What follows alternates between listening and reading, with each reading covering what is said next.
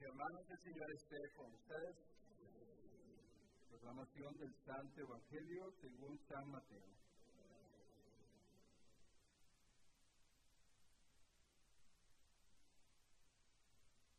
En aquel tiempo, cuando Jesús vio a la muchedumbre, subió al monte y se sentó. Entonces se le acercaron sus discípulos. Enseguida comenzó a enseñarles, hablándoles así. Dichosos los pobres de espíritu, porque de ellos es el reino de los cielos.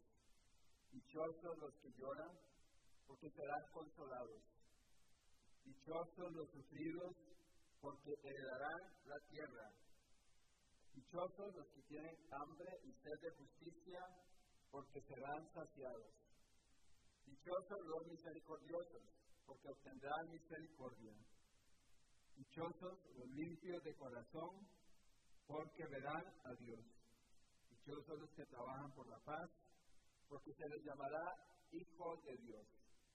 Dichosos los perseguidos por causa de la justicia, porque de ellos es el reino de los cielos. Dichosos serán ustedes cuando los injurien, los persigan y digan cosas falsas de ustedes por causa mía. Alegrense y salten de contento, porque su premio será grande en los cielos. Palabra del Señor.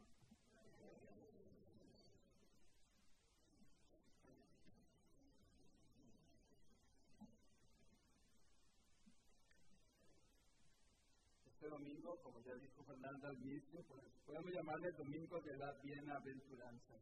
¿Cuántas bienaventuranzas son? Son ocho, yo creo. Por ahí van, ocho.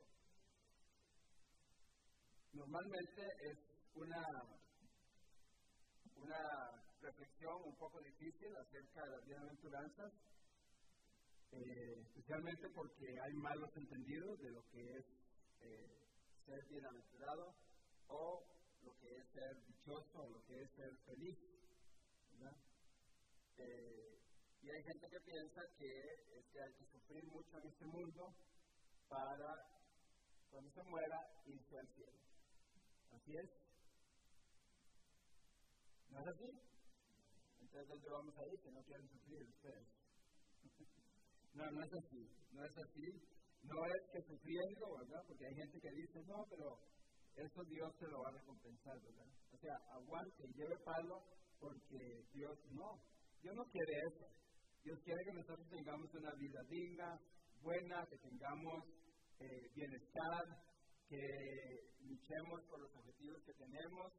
Dios quiere que nosotros eh, estemos más o menos, digamos, bien. Bueno, Él quiere que estemos perfectos.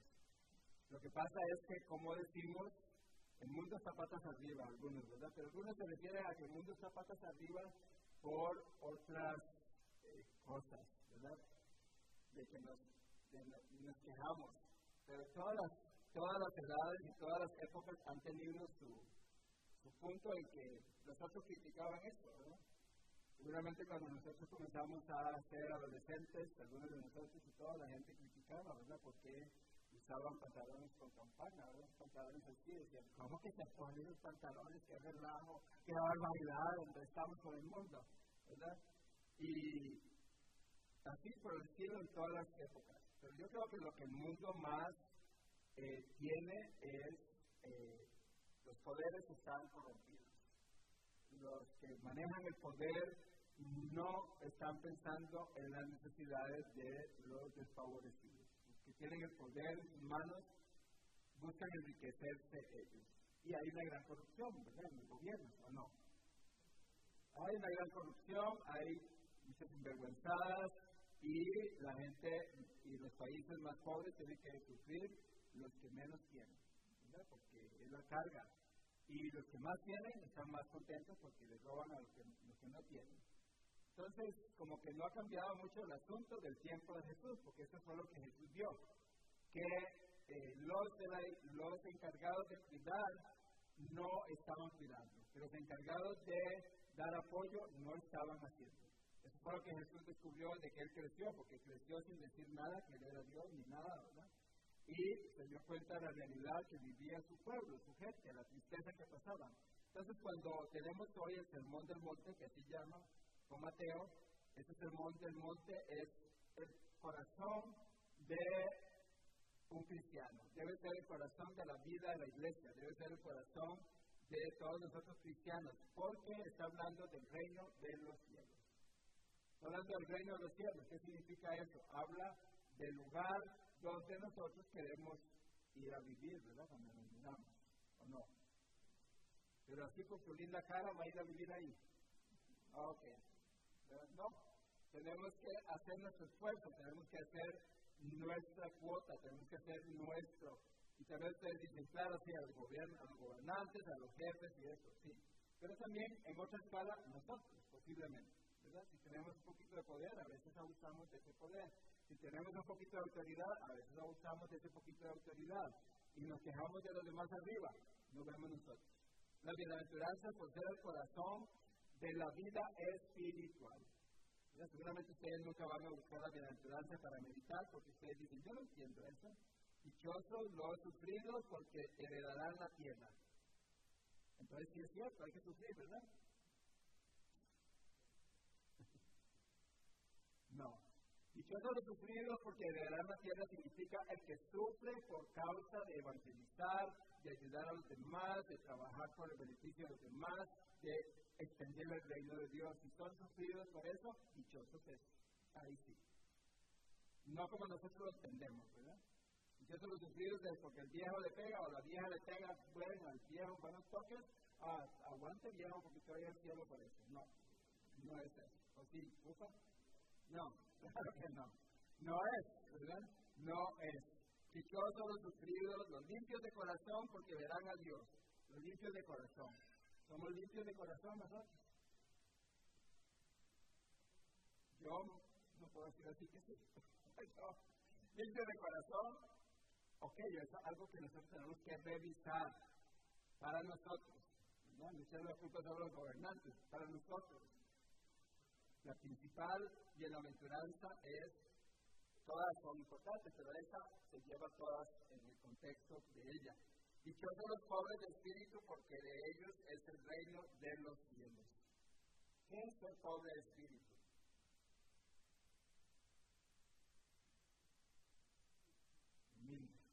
¿Qué más? El pobre de espíritu. ¿Mm? No ser orgulloso. ¿Qué es el de espíritu? No confía. Ok, todos tenemos una... Pobre de espíritu es cuando nosotros decimos, yo no puedo todo, yo no soy todo, yo no mando todo, yo no soy el superman la super mujer maravilla. No, es Dios. Pobre de espíritu es cuando abrimos el corazón y reconocemos que Dios tiene que reinar. Entonces, sin no ser orgulloso, o no, todo lo que a veces nosotros hacemos el pobre de espíritu es el que no es el que pone cara de perrito regañado y anda ahí así, ¿verdad? Y uno dice, ah, ese es mi santo. ¿Qué va a hacer? No. Posiblemente nada, o santo, ¿verdad? O santa. Porque pone carita así. No. Dice que detrás de las hojas se esconden las serpientes, entonces mejor no. ¿Verdad? Mejor lo que somos, pero pobre de espíritu. Pobre de espíritu es que realmente yo me reconozca necesitada, necesitado del amor de Dios, de que yo tengo que quitar ciertas cosas para darle lugar en mi vida a Dios. Dejar de tratar de impresionar a todo el mundo, dejar de tratar de ser la más guapa o el más guapo, con las mejores cosas, con los mejores sombreros, las mejores botas, las mejores camionetas, todo eso se queda. Eso no es el pobre de espíritu. Al contrario, eso nos impide ser pobres de espíritu, ¿verdad? Porque no le damos el lugar a Dios y nos llenamos de cosas que no son de Dios. El pobre de espíritu es, tiene que ver con todas las demás. Dice, dichosos los que lloran porque serán consolados. Algunos que son muy llorones y lloronas van para el cielo entonces. Lloran por todo y por nada.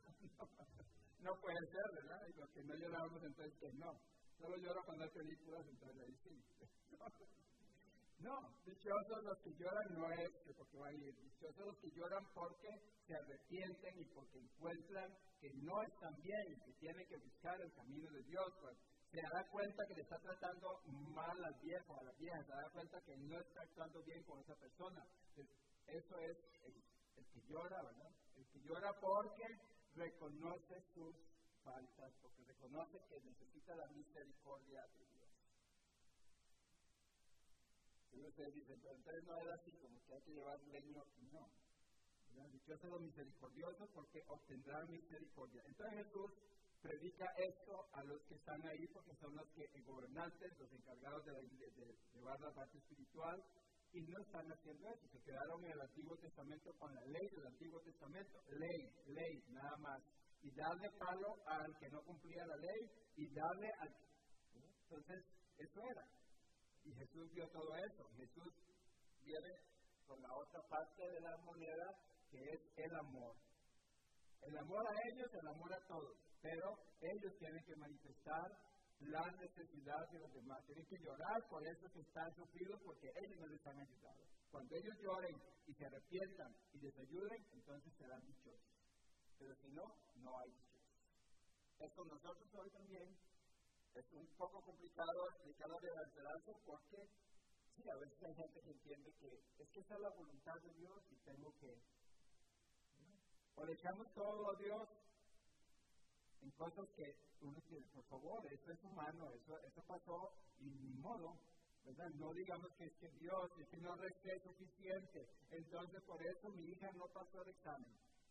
No, no pasó el examen porque no estudió, pero no porque usted no restó es diferente, ¿no? Pero a veces así somos, inmaduros en eso. Hay tanto que recé y a mí no. ¿Y quién le dijo que por más rezar usted tenía un premio? Ahí está lo malo de nosotros, ¿verdad? Que buscamos a Dios por interés. Entonces no somos tan limpios de corazón.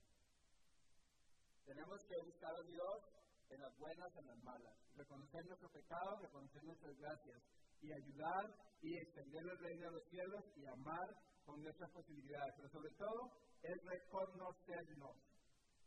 Yo no estoy siendo una buena esposa, no estoy siendo un buen esposo, no estoy siendo un buen hijo, estoy haciendo sufrir, estoy incomodando de la vida. Eso es dichoso usted cuando se dé cuenta de eso y diga hasta aquí, no más. Hoy viene la felicidad a mi casa. Pero eso le toca a quién? cada uno, porque nosotros estamos esperando que Dios haga eso. Qué bonito, ¿verdad? Esa es la vida de nosotros, esperar que Dios haga eso. No, Dios no lo va a hacer. A mí me toca.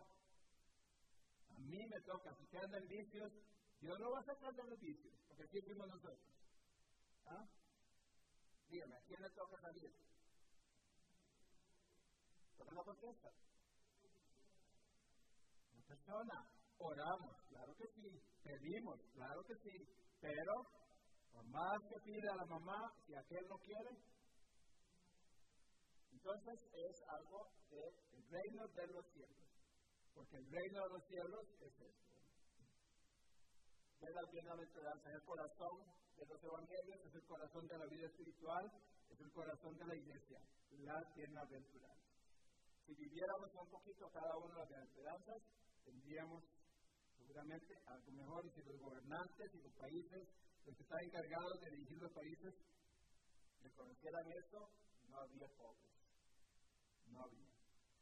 No habría porque ya se hubieran arrepentido de la explotación y de la robadera y de todo. Y hubieran cambiado y hubieran hecho un beneficio para los más necesitados. Entonces, es nuestro trabajo con lo que a nosotros nos toca. Si queremos heredar el reino de los cielos, tenemos que empezar a trabajar con eso.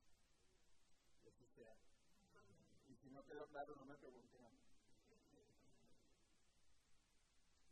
Pregúntenle a Dios.